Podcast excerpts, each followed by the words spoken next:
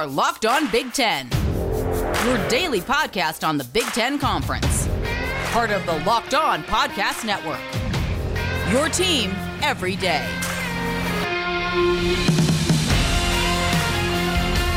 Welcome to Locked On Big Ten. Everything you need to know about the Big Ten Conference every single weekday. I'm Nate Dickinson, your host, and thank you for making Locked On Big Ten your first listen every day of the week.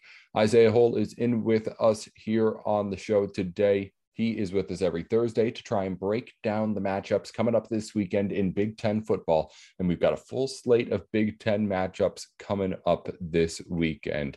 Five games, 10 teams in action around the Big Ten for us to get into Isaiah. But first, let's start again with your Michigan Wolverines, just for a second team still undefeated. Last test before a big game with a team that will be undefeated, Michigan State. They don't play this weekend. That's the matchup next week. The stage is set for that to be a battle of unbeaten teams. How unexpected is this for, I mean, not now, but looking back and thinking going into the season, maybe where these two teams were? Right now, this is going to be a top, what, six, seven matchup if both teams end up winning. I don't uh, know. It'll depend on what ends up happening the rest of the week. Yeah, it'll depend on that. It's uh, yeah, exactly, and it, it's. I think to some degree, it's it's more unexpected of Michigan State than it is Michigan. Uh, Michigan certainly a lot of people were out there saying that they'd be surprised if Michigan made a bowl game. I thought that was Michigan wasn't getting the same benefit of the doubt that Penn State and Wisconsin were getting, right? Like Penn State and Wisconsin had equally bad years last year. I know Michigan lost to both, but it was one of those things where people were looking at Penn State and Wisconsin and saying like, well, you know, it's kind of like when Alabama loses. It's like, well, they didn't mean it. You know, it was they were just joking. Uh, whereas with Michigan, it was like this is what Michigan is. This is what Michigan always will be, and it's it's a little ridiculous. I think that that was kind of the thought. Now that being said, I thought Michigan was going to be six and one going into the Michigan State game. I thought that they were probably going to beat uh, Washington. I thought that honestly, I thought that Wisconsin was going to be the the one where they were going to struggle, uh, and on on route to an eight and four season. Um, I, have certainly changed where what I think of Michigan now, based off of what we've seen from them and from the other teams out there. Michigan State wasn't expected to be good at all, right? This was this was not a team that was expected to be anywhere close to bowl eligible this year. Uh, it was thought that they were going to lose in week one uh, against Northwestern, and they were going to lose on the road at Miami, and they were going to lose to Nebraska, and they were going to lose to Indiana, and none of those things have happened. That said, I'm losing a little bit of faith in Michigan State only because it, it, I'm seeing a similar script to what I used to see with Michigan. And maybe it's the same thing with Michigan too, right? I think Michigan's a little bit more solid. They've played, I, I understand the record doesn't look good for Wisconsin, but they, and certainly just the fact that the offense was able to move the ball against Wisconsin's defense a couple weeks ago, that that's still that's a defense that doesn't like to let teams move the ball. And Michigan kind of just did it all game as if it was facing whoever. I mean, it wasn't as emphatic as you know, and as a lot of the other games, but they still moved the ball regularly. Um, certainly some issues that you saw arise coming out of that Nebraska game from a defensive standpoint, but that's kind of what Nebraska does. You know, they have a very complex offense that's uh, very gimmicky and has a lot of different things to it. Uh, but with with that in mind, I look at Michigan State and I I look at the fact that they have played two defenses with a pulse, and both times the offense just did not look anywhere close to what it was able to do. You expect that when you're playing like that's what I kind of what I expected Michigan playing against Wisconsin, right? Like I expected the offense just to fall off. Didn't happen. Uh, so I, I, I thought that, you know, when, you're going up against a top defense, unless you're an elite offense like Alabama has been or Ohio State still is, you know that that in that case you no matter how elite your defense is that offense is going to take advantage of you in some way shape or form because uh, good offenses get good defenses. Michigan state the fact that it the t- two times it played teams in the upper third of college football's total defenses and it just struggled as mightily as it has. That has me concerned for what the Spartans are going to be able to do going forward. Obviously, you got the Michigan game in uh, next week. We're all looking forward to that. I know I'm wearing Michi- Michigan stuff. I literally just put on the first thing I had. It's oh, gotta love the home field apparel. Uh, but uh, so that doesn't give me much credence, certainly in the eyes of the Spartans. But I try to be as unbiased as I can when it comes to to looking at the Big Ten. And right now, I mean, if Ohio State's rounded into form, that's still the the team to beat. I don't know that anyone is going to be able to beat Ohio State unless it starts looking like it did early in the season. Um, but Michigan and Michigan State, whoever wins that game, certainly I think is the biggest challenger. Uh, Penn State has shown some weaknesses on offense even before Sean Clifford got hurt. You're not seeing that trio of running backs playing as dominant as people were saying. People were looking at that uh, Penn State running back group and thinking this might be the best running back group in the country. It hasn't looked that way. They've they've got some some weapons. They've got a good defense, but honestly, to me, uh, even though there's still a lot to be answered, and like I said, I'm very concerned about Michigan State in the sense of if a team can take away the giant plays, keep everything in front of them, the offense kind of starts to sputter. Uh, but nonetheless, I think that if they can go and they can beat Michigan at home on October 30th, that would at least put them in a good position to take on Ohio State, at least continue to give them confidence. Uh, but uh, if Michigan wins that game, it's kind of the same thing, right? I think that uh, Michigan's probably a little bit more poised because the defense has been a little bit more complete. But Michigan State's had more tests against some high flying offenses too than Michigan has. So uh, we'll see if either of them are really truly legit come October 30th. It's going to be a good one. And we're talking a little bit more about it now because it may not even be the matchup of that weekend. Penn State, Ohio State, also that night too. Nittany Lions will have a chance there to prove if they can stand up to the tests that Isaiah talks about here. Let's get back into the games this week, though. Here, Isaiah, and starting with Wisconsin Purdue is the game I want to get to first because this game has big, big implications now in that Western division. Wisconsin, if it wins out, still controls its fate in the Big Ten. Purdue, if it wins out and Minnesota loses at any point during the rest of the season, it ends up controlling its fate in the Big Ten. So this game is going to end up deciding something. We don't really know what. Both these teams can end up losing out the rest of the way. But right now, it has stakes. And it's going to be something where I, I don't know who Wisconsin's favored three points right now, which I, I mean, you could have told me it was the other way. I would have believed it too.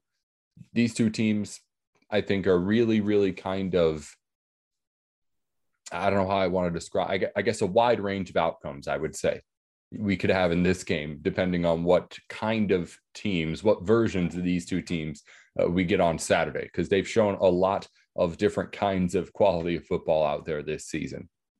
Well, I think Wisconsin's been honestly very consistent. It's it, they're they're going to come at you with a solid defense, D- despite the fact that Michigan and Notre Dame scored a lot of points on Wisconsin. I mean, this is still one of the best defenses in the country. Uh, Notre Dame obviously got there through some turnovers and special teams. Mi- Michigan, it was a little bit more of like I was saying, the a good def- a good offense is going to get a good defense, and Michigan clearly had kind of had some things schematically worked out to take advantage of what Wisconsin was able to do. But Wisconsin, you expect them to come with really good defense and mediocre offense. Purdue might be exactly poised to be able to take advantage of that, though, right? Because we saw them go up against another top defense. I think Wisconsin is better than Iowa, but uh, as far as that's concerned, uh, but we saw that the offense could take advantage of a of a pretty pretty much elite defense, um, certainly through the air uh, and which is I think how Purdue probably wants to play it, right? They don't want to necessarily ground and pound you. They want to go through the air. Uh, but with the other side of the ball, at least Purdue has that defense. It's um, and I, I you know Graham Mertz hasn't really shown me anything yet. Didn't look like a world beater against uh, against Army either. Uh, certainly, though, you saw some things from Braylon Allen really, really stepping up uh, now that uh, Jalen Berger is gone, and you're still seeing a little Chez Mellusi. We're seeing those receivers are still really good. They went out and made plays when they were called upon.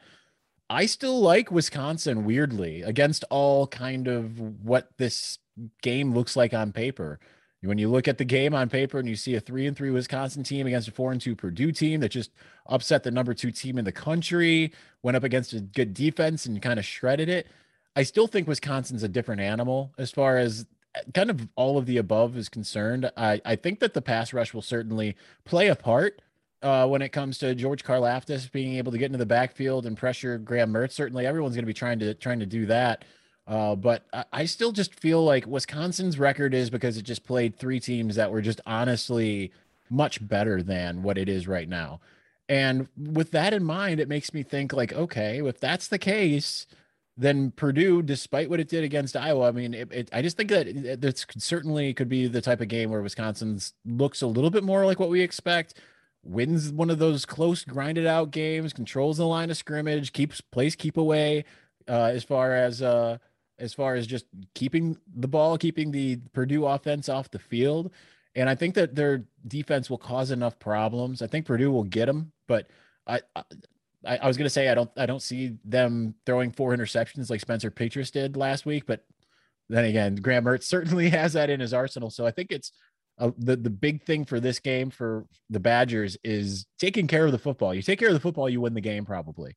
If you don't, it's anybody's guess, and that's kind of what's plagued Wisconsin so far this year. So I still like Wisconsin.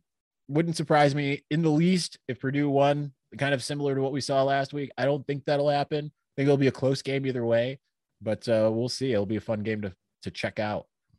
Yeah, it'll be a fun one for sure, but it definitely has that uh, Big Ten messy potential that a whole lot of Big Ten games have had this season. Moving on to other game of the week, really, if you're looking at just records, is Minnesota against Maryland. Minnesota, all of a sudden, again, I believe controls, yes, its own fate in the Big Ten on that Western side as well. And Maryland, an explosive offense, has had a little bit of the wind blown out of the sails with a couple of losses to really good teams over the last couple of weeks, but a chance to on the road still in what continues to be a tough stretch on this team's schedule it's going to be a tough one. They don't have Jeshaun Jones any longer after the injury over the weekend. So a, a bit of a hit to Taulia Tagovailoa and that offense. But the Gophers right now ha- have been playing a lot better than honestly I'll say I've given them credit for at points in this season, beating a Nebraska team last week. Where are you at with what Minnesota is as a team? Because I'm trying to figure out that team still. It, it, it this this is actually the billing of more so what you kind of ascribe to the other game of we don't really know what these teams are on a week to week uh-huh. basis. Minnesota, every time I buy into Minnesota, they lose every single time. So it, it, it's kind of one of those things where, like, granted, I, I picked them to lose to Nebraska this last week, but so like when I pick against them, they win. When I pick pick them, they lose. That's just kind of how it goes. So I guess if you're in Minneapolis, you probably want me to pick against them. Maryland, on the other hand, it, it's kind of the same old Maryland in a way, in that it, this is, you know, they they look great in non-conference. The only conference win they have right now is against Illinois. Very well could be the worst team in the conference.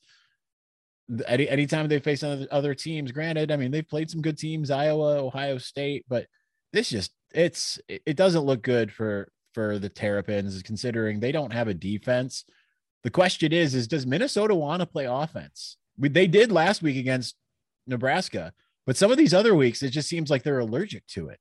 So their defense is going to keep them in games, but they are, despite the fact that yet, you know, Maryland's even more shorthanded, you know, considering Dontay Demus is out for the year, they're going to be relying very heavily on Tayon Fleet-Davis and, uh, and Rakim Jarrett. I mean, but they still have technically the best quarterback in, in the conference aside from CJ Stroud. He's rated very high according to PFF, uh, number two in the conference. And it's just like you look at what he can do. If he's not making mistakes, they're usually in pretty good position.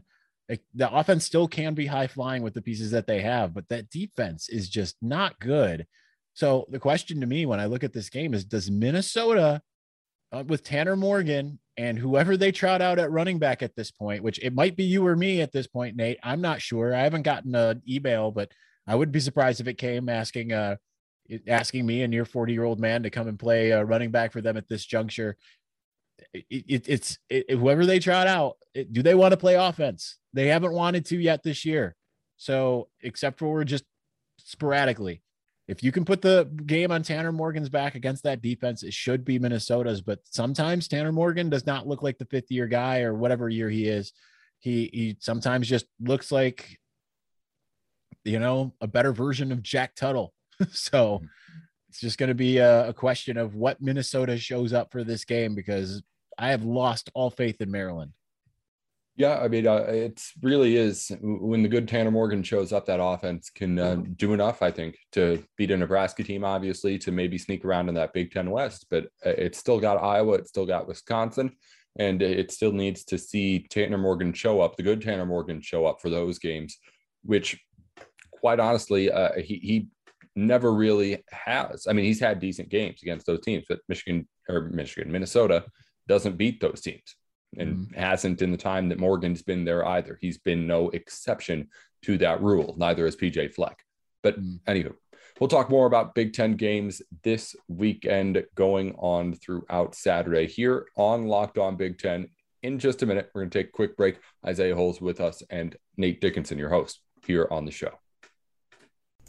Sweatblock is the number one antiperspirant product on Amazon right now, and with good reason. This stuff actually works, and the people are doing the advertising work for them. They know it, and they keep coming back for more. Now, Sweatblock has your usual deodorants and things like that. They sent some of us over some, and I used it all. It's all gone. I may go get even some more. It, really does do the job. I hadn't had to worry about anything like that, sweater, anything like that. I didn't even think about it at all when I was using this stuff. But if you want some of that extra protection to be able to make sure that you don't have to ever worry as you're going throughout the day about any sort of sweat, whether you're just wearing a light shirt or you're someone who sweats a lot, you can use their wipes that you put on the night before. And this stuff lasts for up to a week, making sure that your underarms are staying dry. Sweatblock is really everything it says in the name. It blocks the sweat out without fail. And the numbers really, again, just tell the story all on their own.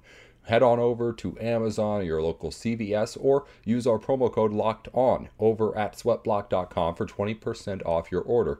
And try these guys out. You're going to, again, be satisfied, I guarantee it, with what they have to offer.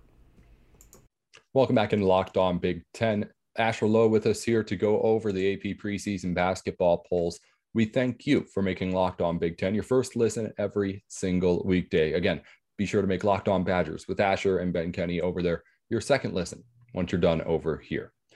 Asher, thanks again for joining us here on the podcast on a Wednesday, as you do. We've got preseason polls on basketball to break down. We already went down the list. In fact, I, maybe we didn't even go all the way down the list. Michigan six, Purdue seven, Illinois eleven, Ohio State 17, Maryland at 21, Michigan State, Indiana, and Rutgers all receiving votes below them. And let's start right there at the top. We'd already kind of opened the conversation on Michigan, talking about Hunter Dickinson and what he brings.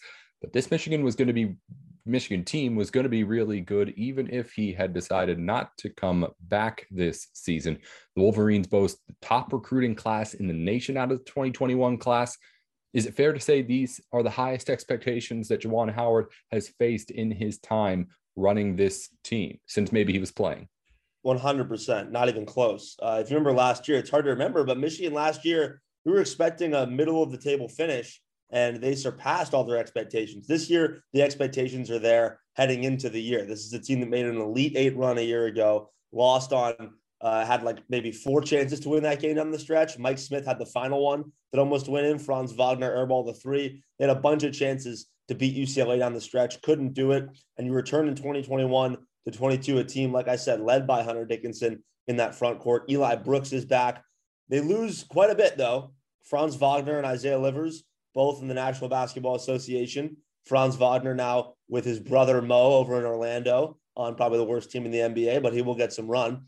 You lose Mike Smith, who I think was an underratedly big loss. Like Livers and Wagner will get the, the attention, but Mike Smith was the engine last year for a lot of the year. I thought the game on the road when Wisconsin went on the road, that is, I'm using a Badger perspective, but when the Badgers went on the road at Michigan, it was Mike Smith that really turned around the tide of that game. And, and he did that multiple times last year for Michigan, pushing the pace and getting out in transition, a guy that got buckets in the Ivy League and got buckets in the Big Ten. They replace him with a kind of similar model of player, not not a similar necessarily basketball player, but a guy that transferred from a mid-major school, DeVante Jones from Coastal Carolina, had you know one of those great scoring years at a mid-major school last year, over 19 points a game, and he'll kind of be this year's Mike Smith, a six-one guard coming in out of a mid-major school, got buckets last year in the Sun Belt. Will he get buckets in the Big Ten? The answer is usually yes when you're asking if that stuff translates. It's usually a yes.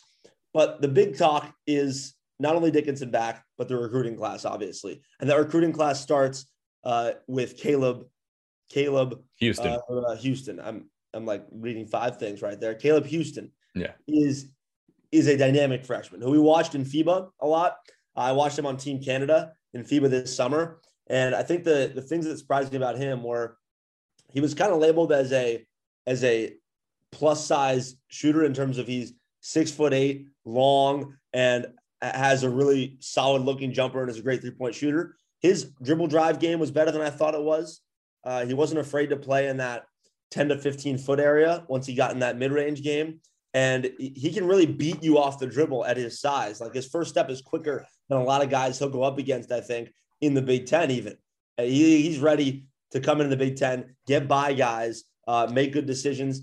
Really good ball handler for his size he's a dude you can put absolutely anywhere. Like he doesn't mess with a system. He doesn't need a specific style of basketball. He doesn't need players around him specifically.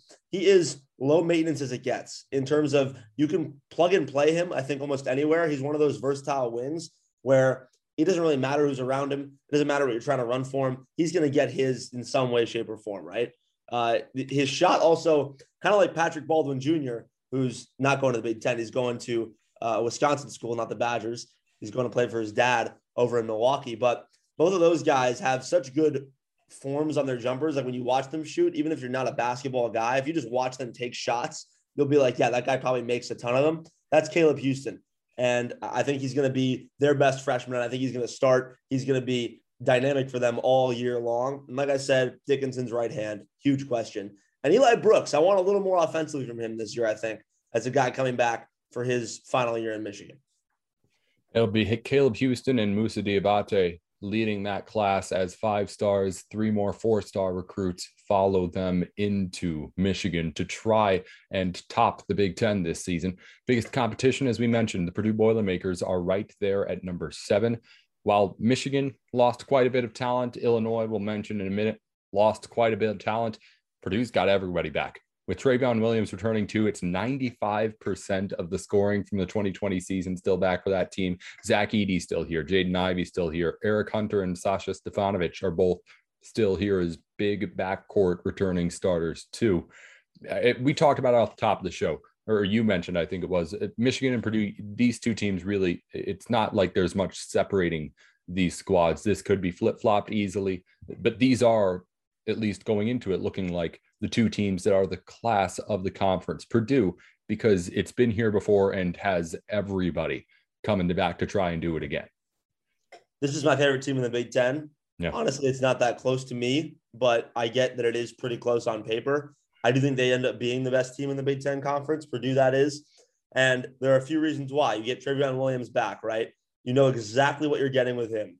A guy that can take over a game in the low post, a guy that's done it for multiple years in college basketball, a good rebounder for his size. But it's all about Jaden Ivey, man. If you watch that North Texas game where they lost in the first round, it was Jaden Ivey. It was his team. It was almost as if nobody else was playing on Purdue. Like he was the only guy on the floor at times in that game, is what it felt like. He took over that basketball game in the NCAA tournament. They didn't win the game, but boy, it was not because of him. Uh, he's going to take the next step offensively. And I don't think there's any debate about it. Like he's going to be one of the best scorers in the Big Ten this year. He is one of those guys that turns up the energy whenever he's on the floor. He plays fast. Uh, he can get to the rim. Uh, he, he's super athletic, and his jumper looked really, really good in that same FIBA tournament I was talking about, where all the top kind of young guys played. Uh, Caleb Houston played for Canada. Jaden Ivey was on Team USA with Johnny Davis of Wisconsin, and Jaden was was tremendous in that tournament. Really came off the bench in the first couple games and just completely changed things when he was on the floor for Team USA. So I'm really excited to see what Jaden Ivey brings. He has that no fear that we saw last year. Like he was taking, you know, game winners last year as a freshman, and I think that that that no fear level will only improve in terms of how uh, reckless he's going to play in a good way, using that word in a positive way. Uh, he's a little reckless sometimes, but it, it usually works out in his favor move on to Illinois. Uh, it's again, I asked you about this team being overrated. It's an interesting squad to me because, as you mentioned, without Kofi Cockburn, I don't know if this team is like late teens, early 20s, maybe if they're in the top 25. Like, I, I, don't know. This was the team that was like supposed to be one of the big drop offs, as well as the Iowa Hawkeyes, who we aren't going to talk about today because they're not ranked. But now it seems like, like you mentioned, there may be a bit of an overcorrection there where Kofi Cockburn's a great player, but he, he's not that kind of a game changing player that I think is able to do even as much without a guy like Ayo Dosunmu out there to complement him. So I'm I'm hesitant as you are with this Illinois team, especially at a number 11 ranking here. I don't know if that's warranted in I, I think that's I mean could be potentially like really really egregious something we're laughing at a month or two into the season. Yeah, I got one big issue with Kofi and it's pretty simple. And it's not an issue you'll see with a Curbelo. It's not an issue you'll see with an Ivey. It's not even an issue you'll see with a Trevion Williams. Kofi is seven foot 285, right? But he is incredibly matchup dependent in terms of hmm. how well he can impact the game. He is, and we saw it in the NCAA tournament. He is very, very matchup dependent. A lot of college basketball teams don't have seven footers that play a lot. They might have one on the roster, He's not going to necessarily be an X factor. He's not going to play a ton. He doesn't move that well.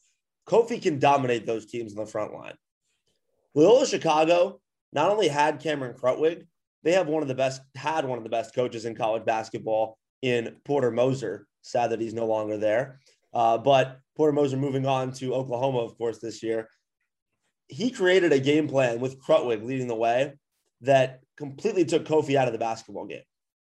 And it actually took him out of the game more on defense than on offense because there's a reason that you remember Jahlil Okafor from Duke, who was the uh, number one pick in the or was the number one pick uh, guy that was a guy that everybody was uh, not Anthony the Bennett, pick, but a guy that was the number one recruit in his class. He tore it up at Duke.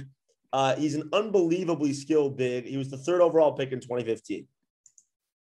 So he never basically found a role in the NBA.